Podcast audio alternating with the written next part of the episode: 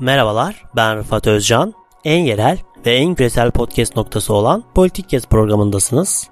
Bu programda ülkemizde ve dünyada meydana gelen gelişmeleri, iletişim, sosyoloji ve siyaset gibi alanlar üzerinden konuklarımla birlikte geniş bir perspektifle ele alıyorum. Haydi başlayalım.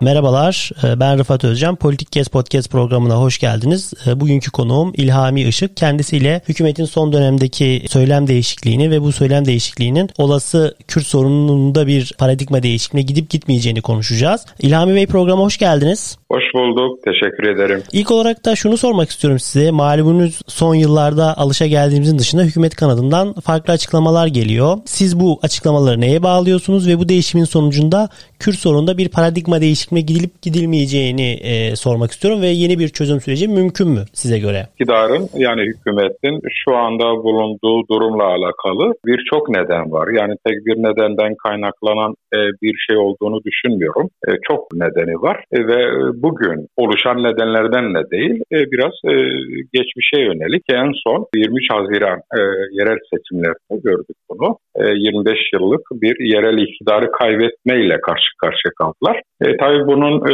özü aslında ekonomiye dayalıydı.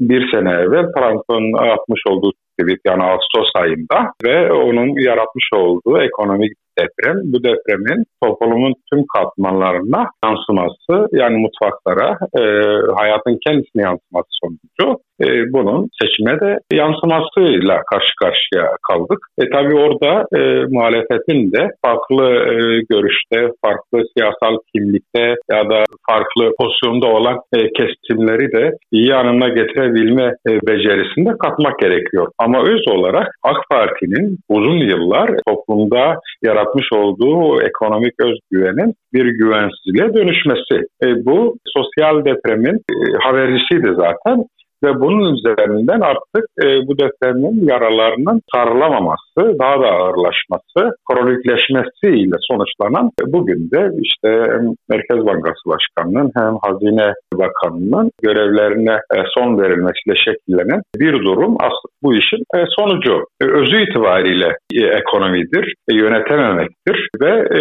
ekonomik durumun kötülüğü toplumda şimdiye kadar sorulmayan e, soruları da doğurdu. Çünkü ekonomik güvence toplumu çok derin bir suskunluğa itmişti. Yani sadece e, bunu hukuksuzlukla açıklamak mümkün değil. Elbette bu ülkede hukuksuzluğun doğru yaşanıyor ama kendisine ekonomik anlamda kısmi de olsa güvende hisseden toplum hukukun, adaletin ya da farklı alanındaki yanlışları görmekten geldi. Uzun bir dönem görmekten geldi ama canı yanınca sorgulamaya başladı. Sadece ekonomik gidişatı sorgulamadı. Bu sefer hukuku da sorgulamaya başladı, adaleti de sorgulamaya başladı. İç ve dış politikayı da mırıldanarak e, sorgulamaya başladı. En son sandıkta oyunu kullanarak tavrını belli etti. Bu bugün ise daha da sorgulamanın boyutu hem işte e, yeni kurulan partilerin durumu hem e, dünyada e, özellikle de ABD seçimlerinin sonuçları. Çünkü sizin de bildiğiniz gibi e, bireysel ilişkilerle götürülen bir devlet yönetimi vardı uzun bir ara. Bunun karşılığı ABD'de Trump'tı kişisel ilişkilerle. Bu güvence de ortadan kalkınca doğal olarak da bu yaşadığımız şeyleri görmeye başladık. Ama öz olarak da ekonominin iflasıydı. Cumhurbaşkanlığı hükümet sisteminin artık yönetme kabiliyetini yitirdiğiydi ve bunun ana halkası olan, anahtarı olan sadece ekonomide güç sahibi olmayan, bürokraside de güç sahibi olan, hukukta da güç sahibi olan, medyada da güç sahibi olan bir bakanın e, gitmesi yani sadece bir bakan olarak değil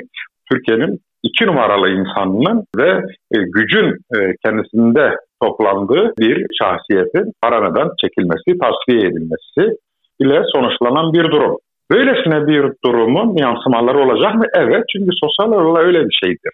Siz başlatırsınız ama e, kontrol altına almak size ait değildir. Bu bir kuraldır da bunun Kürt meselesine yansımaması mümkün değildir. Şöyle diyeyim e, e, daha açık ifadeyle. Eğer siz e, iktidara gelmek istiyorsanız ya da iktidarınızın devamını istiyorsanız ya da iktidardan gitmemek, düşmemek istiyorsanız o ülkenin yani yönettiğiniz ülkenin en önemli sorunlarına yönelik olarak olumlu ya da olumsuz bir duruş sergilemeniz gerekiyor. Ki en önemli sorunudur Türkiye'nin Kürt sorunu. Böyle olunca bu, bu iktidar onun olumsuz yanının hepsini kullandı. Yani milliyetçiliğin doğruluğunu yaşattırdı MHP ile beraber. Milliyetçi söylemin dış politikada Kürtlere yönelik tavrıyla da e, iç politikada da öyle e, binlerce insanın e, içeriye atılması, belediyelerin, belediye başkanların, milletvekillerin, kayyumların buna benzer sayabileceğimiz şeylerle en olumsuzunu kullandı.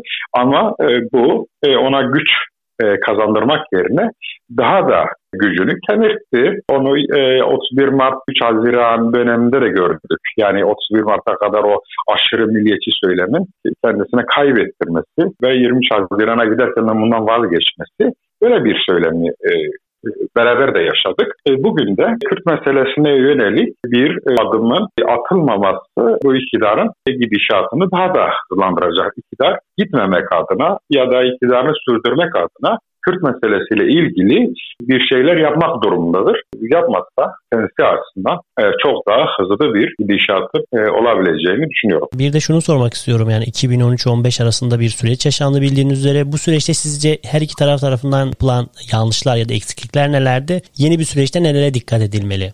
Bu aslında çok konuşuldu, çok da yazıldı ama sürekli şey yapılan yani görmemesinden gelinen bir durum vardır e, burada. Ben bu sürecin tanıklarından e, bir tanesiyim. Evet 2013-15 e, döneminde mevcut iktidar yani bugüne kadar bu soruna yönelik reddedici, inkarcı ve milliyetçi politikayı doğru e, çıkarıyorsa da o dönem hiç kimsenin yani e, hemen hemen böylesine sorunları yaşan dünyada e, hiçbir devletin böylesine uzun süreli ve direkt ilişkiler içerisinde olduğu bir dönem olmamıştır Türkiye kadar. Yani mevcut iktidar bu meselenin silahsızlandırılmayla sonuçlanması konusunda üzerine düşen her şeyi yapmıştır. Ama zamanlaması uygun olmadı. Yani e, Arap Baharı'nın tersine dönmesi, bir ters dalgaya dönüşmesi, e, Suriye'de ayaklanmanın kırılması, Mısır'da e, darbenin başarılı ulaşması, Batı'nın e, Arap Baharı'na sırtını dönmesi, Rojava'da yeni bir durumun oluşması, tüm bunlar sürecin silahsızlandırılmayla sonuçlanması önünde iktidarın da dışındaki e, gelişmelerdi. Yani bölgesel gelişmeler, uluslararası gelişmeler çözüm sürecinin nihayete uğraması anlamda bir engel pozisyonunu doğurdu. E, öyle olunca da e, bu konuda ilk defa bir toprağı yönetme kabiliyetine ulaşmasının yaratmış olduğu güç zehirlenmesi kibir ve silahtan vazgeçmeden ziyade daha fazla silah hissetmesi sonucu bu süreç akamete uğradı. Bunun devam ettirilmesi mümkün müydü? Her şeye rağmen yani PYK'nın bu tavrına rağmen Hendek olaylarına rağmen. Çünkü şu çıkmıştı ortada 7 Haziran'da. Türkiye'nin her yerinde insanlar barış adına e, HDP'ye oy verdiler. Niçin oy verdiler? Silahla ilişkisini bitirsin adına oy verdiler. Yani siyaset şiddette üstünlük sağlasın diye oy verdiler. Bu açık bir yani siz binlerce insanla anket yaparsınız. Bu milyonlarca insanın canlı bir anketin sonucudur. Yani siyaset bunu okuyabilmeliydi. E, bu kadar olumsuz konjektürel duruma ya da uluslararası e, duruma göre de bunu sürdürebilmeliydi ama bunu sürdürebilme kabiliyeti göstermedi e, mevcut iktidar. Bu anlamda günahı fazla ama Kürt siyaseti Türkiye içerisindeki oluşan demokratik gelişmeyi, e, demokrasi isteğini, insanların barış isteğini e, okuyamadı. Şiddete kendisi ses çıkarmadı. Hendek meselesinde olmaması anlamda öncülük yapamadılar. E, ve işte e, AK Parti'ye yönelik e, o dönemin şeyine göre Efe Başkanı yaptırmayacağız ya da bir koalisyona e, girmeyeceğiz sözüyle de e, beraber yürüttükleri çözüm sürecinin sonunu getirmiş oldular. Peki e, olası bir çözüm sürecinde e, bildiğimiz üzere 2013-15'de MHP çok sert bir e, karşı çıkışı vardı. Şu anda ise MHP iktidar ortağı bildiğiniz üzere. Bir olası evet. çözüm süreci MHP ya da aydınlıkçı ekip böyle bir sürece sizce nasıl tepki verir? Yani şöyle söyleyeyim, aydınlık açısından evet bir tepkisi sert olur o ekiplerin çekti ve diğer kesimin.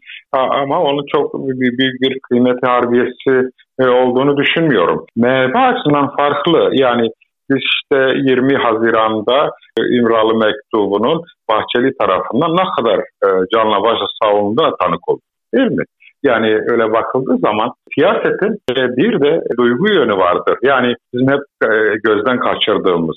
Şöyle bir kaba taslak bir şey yapmaya çalışıyorum. E, yani Erdoğan 2005 yılında Diyarbakır'da Kürt meselesi benim meselemdir dedi. Ve ondan sonra hiçbir adım atmamasına rağmen bu meselenin çözümüne yönelik umudu yıllarca yaşatmış oldu. Hiçbir yasal ya da başka bir adım olmamasına rağmen ilk defa. Ama aynı Erdoğan 2005'te bunu söylerken 2006'da çocuk da olsa kadın da olsa güvenlik kuvvetlerimiz e, gereğini yapacaktır. Onu da dedi. Yani aynı Erdoğan 2009 e, yılında Habur'u gerçekleştirdi. Aynı Erdoğan 2009'da Hakkari'de yaşlarını terk edin dedi. Ya da plastik e, kelepçeler dönemini yaşadık. 2010 yılında mitinglerde idam sehpası kuruldu. Yani öyle bir durum. 2013 yılında mecliste işte Kürdistan'ın varlığını savundu e, Sayın Erdoğan işte e, şeyin fermanından ötürü Osmanlı padişahların fermanlarından ötürü. Çözüm sürecini e, biz konuştuk, şey yaptık. Bu anlamda bakıldığı zaman bu iki e, düşünce, olumsuz düşünce ya da çok olumlu düşüncenin eğer iktidarla alakalı e, olumlu ya da olumsuz e, terazisi farklı bir boyuttaysa e, hiç beklemediğimiz adımla e, ve hamleler gerçekleşir. E, bunu e, net söyleme mümkün. Yani e, 2000 e, 13'ün e, çözüm sürecinin olabileceğini birkaç ay evvel söyleyen insanlara deli muamelesi yapılırdı bu ülkeye. Çünkü kan gövdeyi götürüyordu. Ama birdenbire e, baktık ki işte çok başka bir durum var. Bugün aslında da öyle bir durumun olma ihtimali nedir?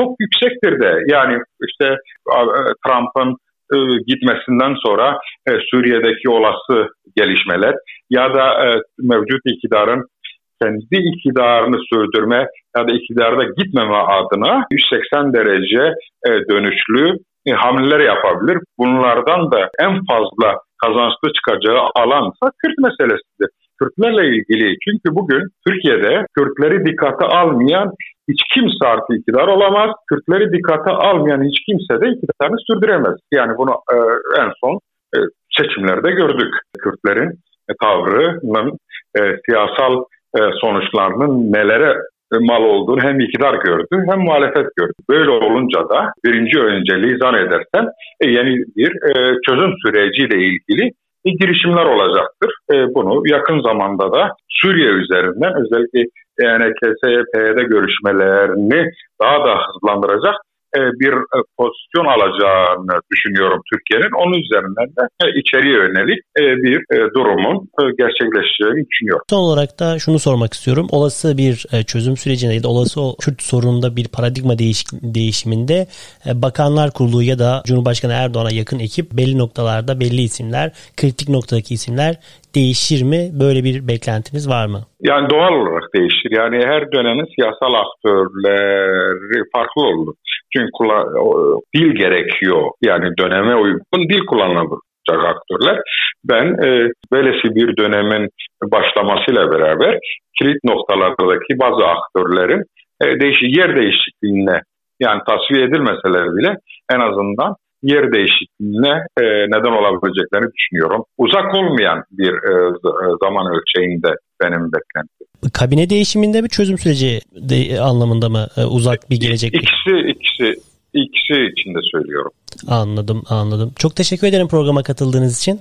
Ben teşekkür ederim. Saygılarımı sunuyorum. İlhami Işık'a çok teşekkür ediyoruz. Bu programda İlhami Işık'la hükümetin son dönemdeki e, söylemlerinin Kürt sorunu bağlamında e, ne gibi sonuçlar olup e, olamayacağını konuştuk. Biz dinlediğiniz için çok teşekkürler. Kulağınız bizde olsun. En yerel ve en küresel podcast programı Politik Kesti dinlediniz. Bizi Spotify, Apple, Google Podcast üzerinden ve sosyal medya hesaplarımızdan takip etmeyi unutmayın. Yeni başlıklar ve konuklar için kulağınız bizde olsun.